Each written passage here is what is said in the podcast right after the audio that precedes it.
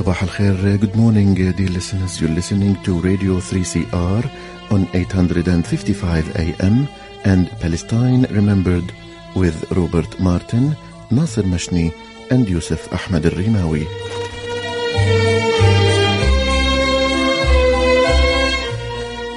Palestine Remembered is Australia's only English language radio program that is totally dedicated to Palestine. We'd like to welcome those listening on 855 and those that will join us on podcast at 3cr.org.au.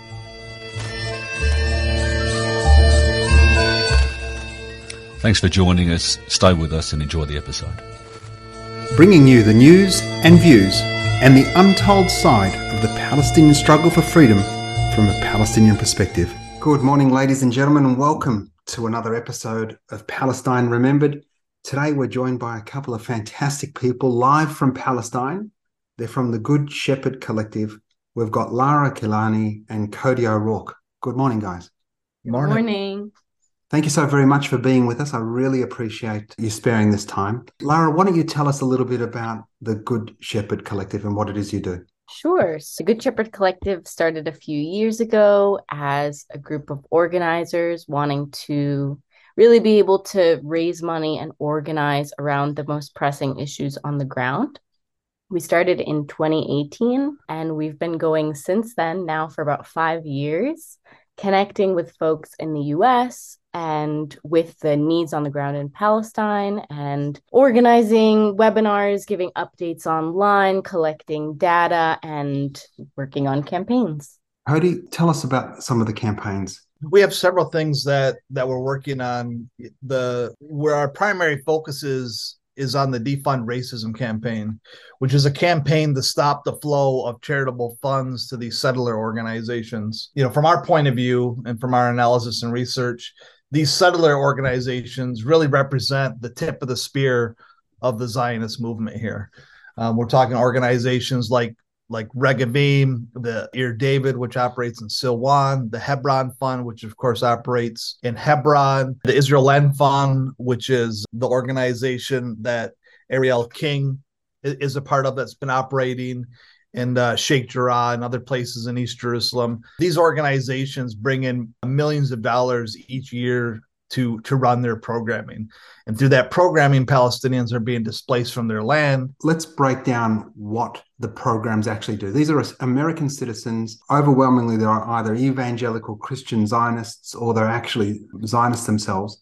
They're getting a tax deduction in the states and they put this money into these organizations. These organizations then bring that money to palestine and do what well, in some cases, they're actually taking Palestinians to court, like in the case of Khan Ahmar. You know, Regavim is actually using these funds to take, you know, the the the Jahalin tribe in East Jerusalem to court to push them off of their land. Um, in other cases, they're using um, this money for public affairs campaigns, you know, to run promotions and advocacy campaigns for different political figures. I mean, that's essentially how uh, Itamar Ben Gvir got into power and got a seat in the Knesset, as well as Betzalel Smotrich is using these funds to yeah to gain power and resources, and so now they're in the upper echelons of the Israeli government.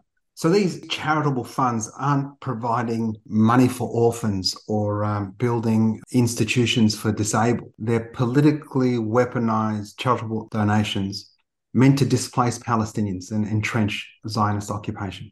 Exactly. So, in a lot of cases, like Cody said, they're doing the exact opposite of what you would expect from a charitable organization. So, when you think about charitable organizations, actually, like in the law, it says things like helping impoverished people, working on education, decreasing neighborhood tensions. And in a lot of these cases, what the organizations are actually doing is surveillance lawfare to evict people from their homes and destroy their communities, destroy resources like solar panels, wells. And it's important also that when we think about the communities that they're targeting, like Cody said, a lot of the time it's Bedouin communities, but almost exclusively it's impoverished communities. So communities really live living in rural areas other than in Jerusalem with really intense lack of resources, often no real roads. A lot of people don't have cars. They're using their own own wells,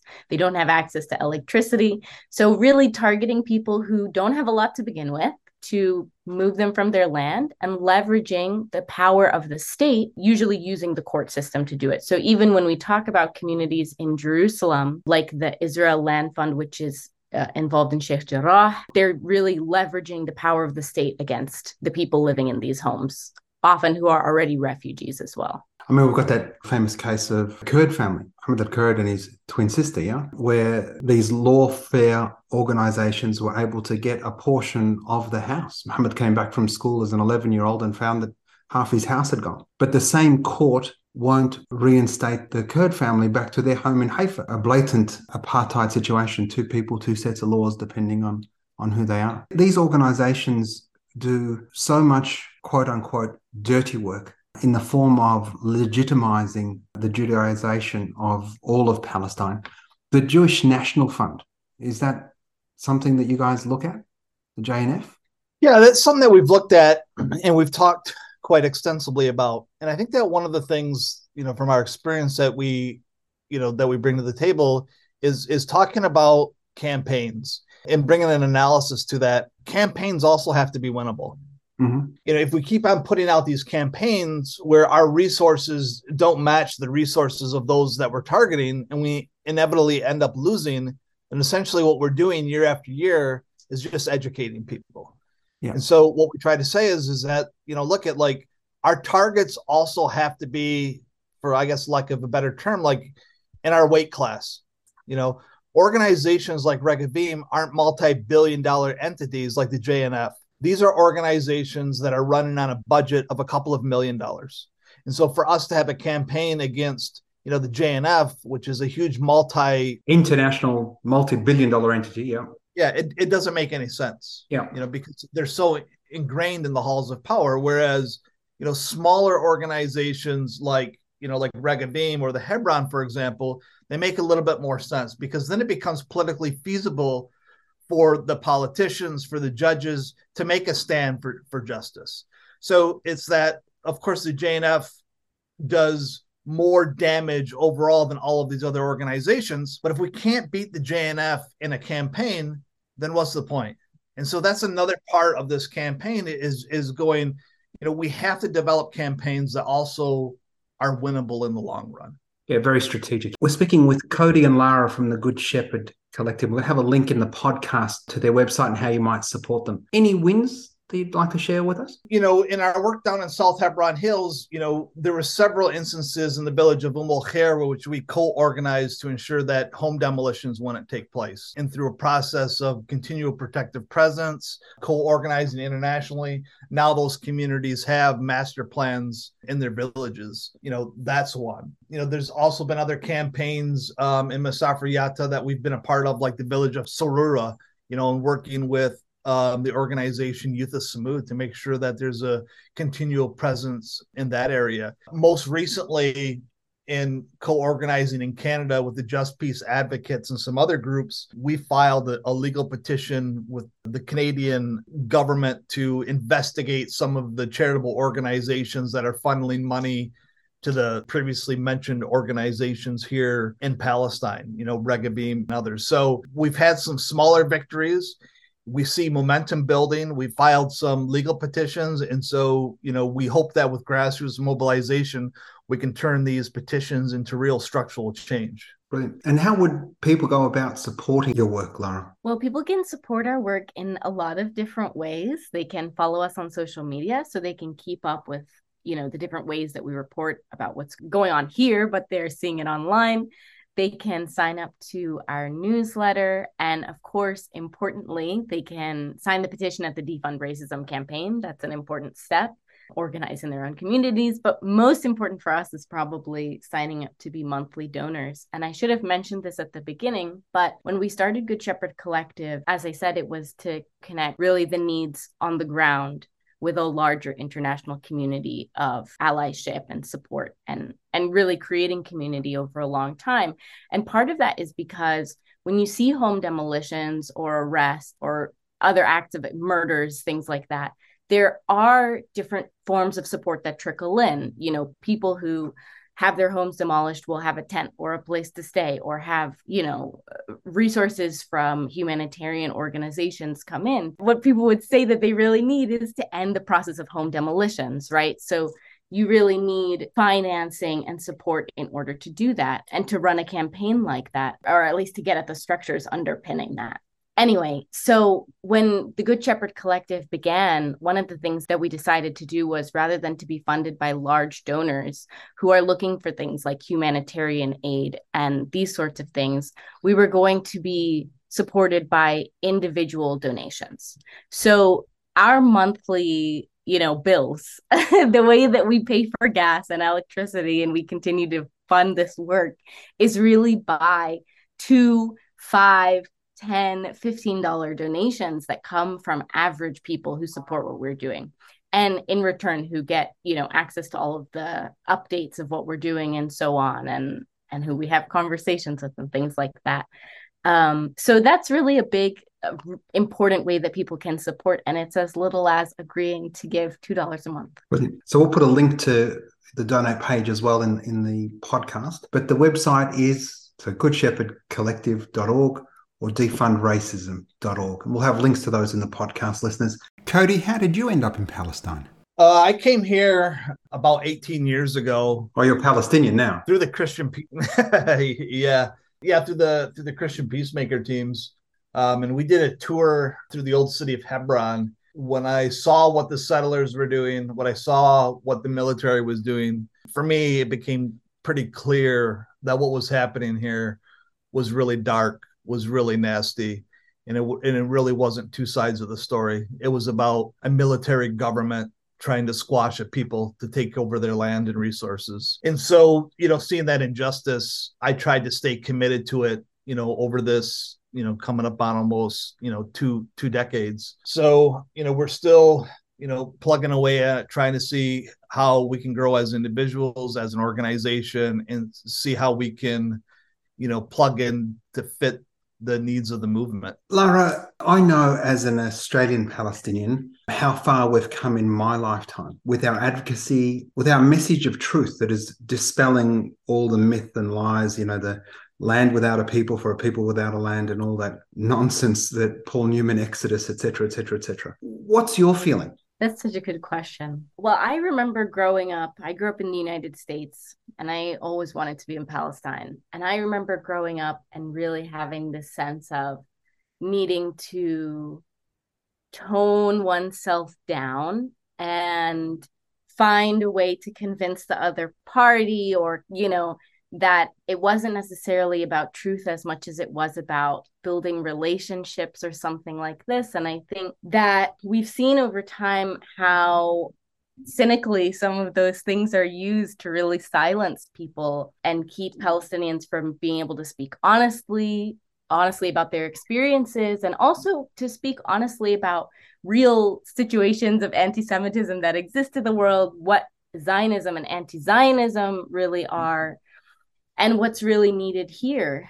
And and to talk honestly about the situation of settler colonialism here. So i think even in the last few years where i've been in palestine and i've really been plugged into some of these networks and been able to see what people are talking about online or here i think there is a really positive shift in the discourse around what is really happening here where people are willing and able to identify the situation as one of ongoing settler colonialism rather than just occupation or a conflict between two equal parties that people are really willing to talk about it as something else and begin to examine not only what is Zionism, but what is anti Zionism? What does it mean to imagine liberation and what what do we have to undo, but also what do we have to create to do that? I'm a little bit older than you, but I'd be interested in your perspective. For so long, we were conditioned to play good victim, you know, be the good guy. I don't, I'm not exactly sure that that's the right word, but but increasingly, increasingly, I'm seeing Palestinian youth unapologetic. The problem isn't us. The problem is you that you don't humanize us. It, it's so very empowering. And increasingly, you know, I'm so excited by the caliber not only of our youth, but in particular our, our women, Palestinian women, and just how vocal and strong and steadfast they are. And you're certainly one of them, Lara. Is that the sense you're getting in the States as well? Or? Yeah, absolutely. I mean, I think it's really cool to see organizations sort of come into fruition or see individuals like um, Muhammad Al Kurd the other day was sharing, uh, I think he was interviewed on BBC. I BBC, yeah. And to see how widely that was circulated was a really big deal. I mean, I can't imagine any time in my life before now where something even like what he said um, would be said.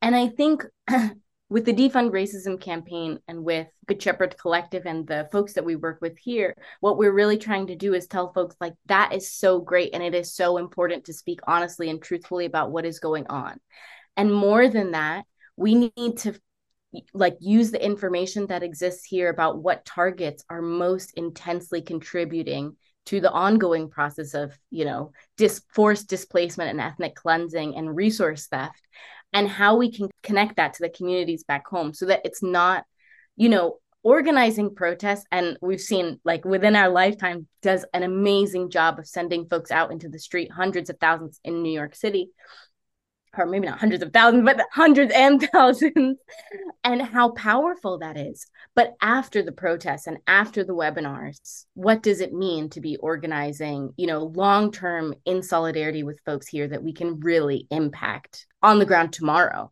You know, if we were able to cut I think it's 20% of the funding that Regavim says is coming from international resources. If we could cut that, that would mean certainly one less employee or a few less legal complaints in a year against vulnerable communities that don't have many resources to begin with like we said. So yeah i think that's really the i think that's the challenge moving forward is how do we move this energy and amazing sort of turn towards truth telling and honesty and bravery into change. And is that work we need to do within our community? You know one of the challenges i've always found is our community is ready to send aid but advocacy is this smoke and mirror thing? I think it's scary, you know. I think it's I think it's still something that folks feel maybe ambivalent about. I think if I imagine for myself for a minute, I think it's quite a different sacrifice to put your own name or face out there um, as lobbying, especially, you know, in the United States or I imagine in Australia or the UK, lobbying for very specific things like the defund racism campaign for example than it is to send some money right? And i and that's really the challenge with the organizing is that there is a lot of money for tents and for to rebuild homes and to send someone to the hospital and those are all important. But that is not going to change the violent structures that not only that we have here but that are supported by structures used against other communities in the United States, for example.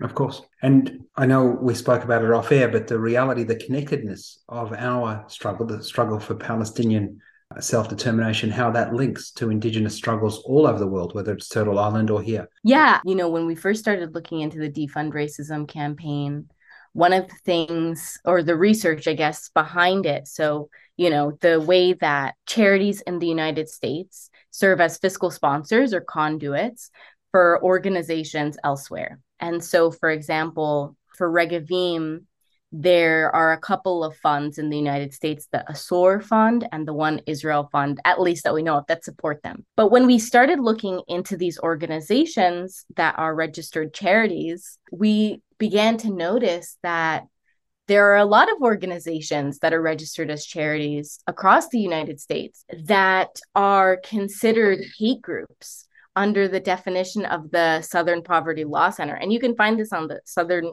Poverty Law Center website that are not just, you know, not just engaged in this kind of active work of settler colonialism, surveillance, lobbying, and so on, but that are involved in like xenophobic organizing in the United States, uh, racist and anti Black organizing, anti LGBTQ, uh, just all of these sort of horrible things that you probably don't think of as charitable.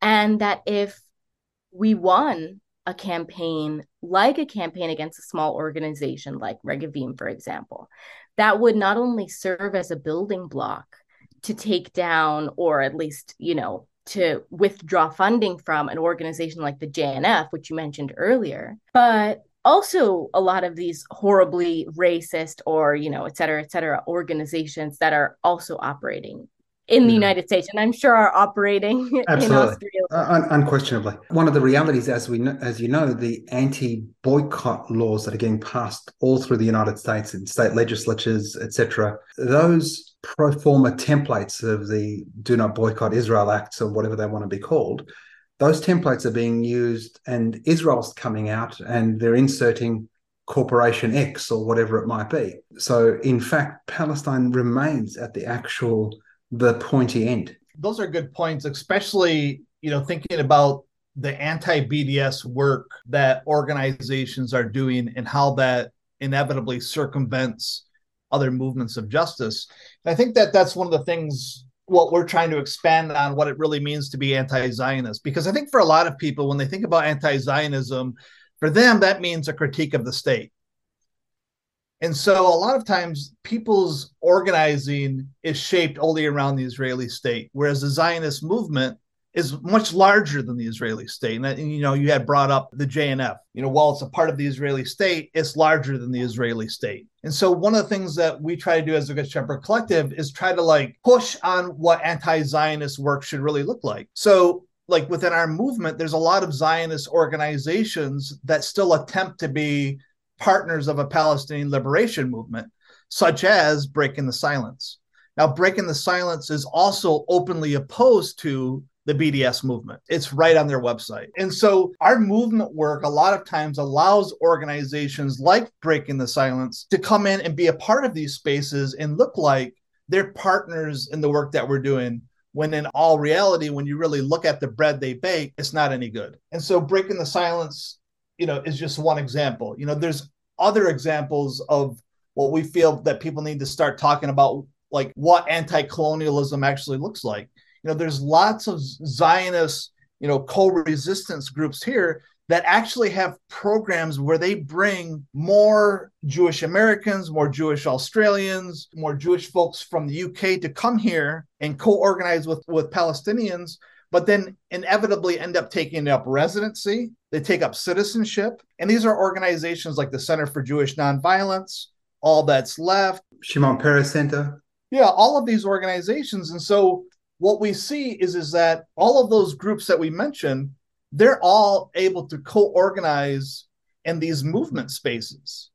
Right. So when we have the power to challenge Zionism, it can't just be challenging the Israeli state it has to be challenging our partners that are in these organizing spaces and go look at like if you can adopt these principles of anti-zionism and decolonial thought and praxis then you're not a part of this movement.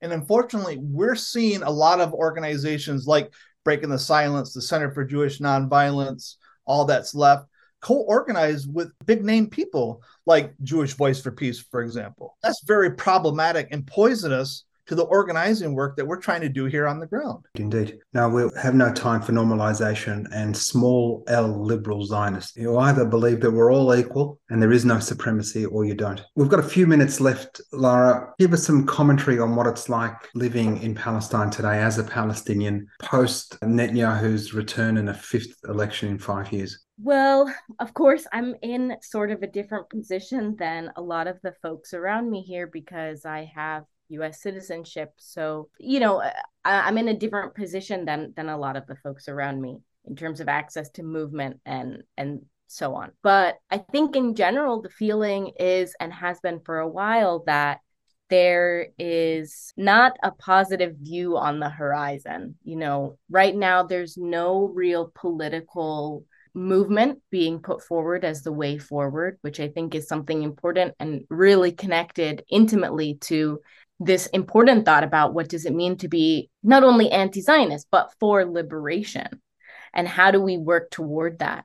So i think that's really missing and i think that leaves folks with a sense of hopelessness. And you know we've been seeing put out a newsletter a couple of weeks ago about these mass protests that have been taking place on uh, in 48 over the last months against it's really against Netanyahu. I mean, it's really hmm. against Netanyahu as a person rather than at, than I think even against Likud or what it stands for or any of these things.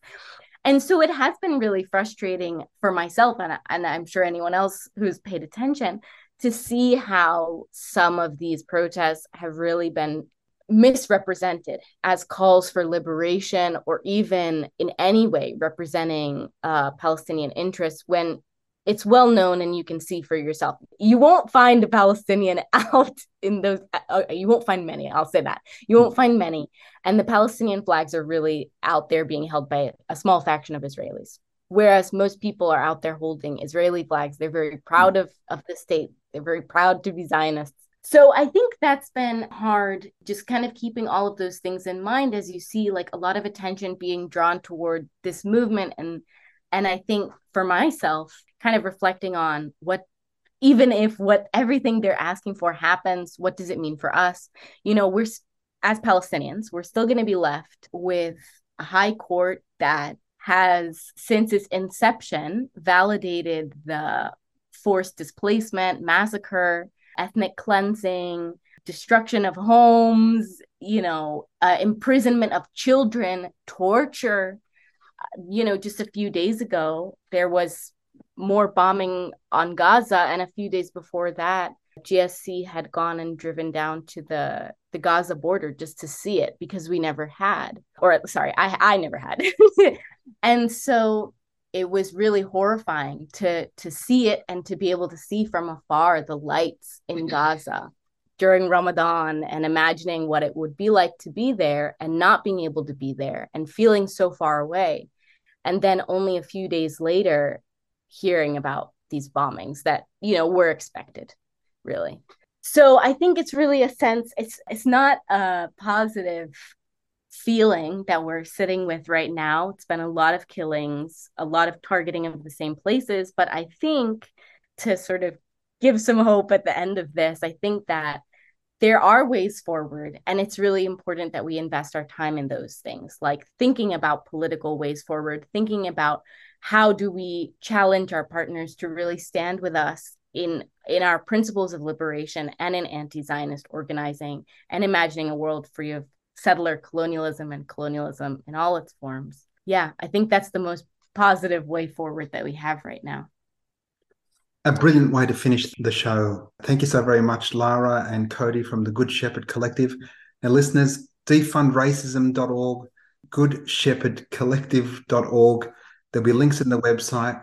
Go there, support, sign up for the newsletters anything from five, ten, fifty dollars a month. Please support the work of Cody O'Rourke and Lara Kilani, Good Shepherd Collective.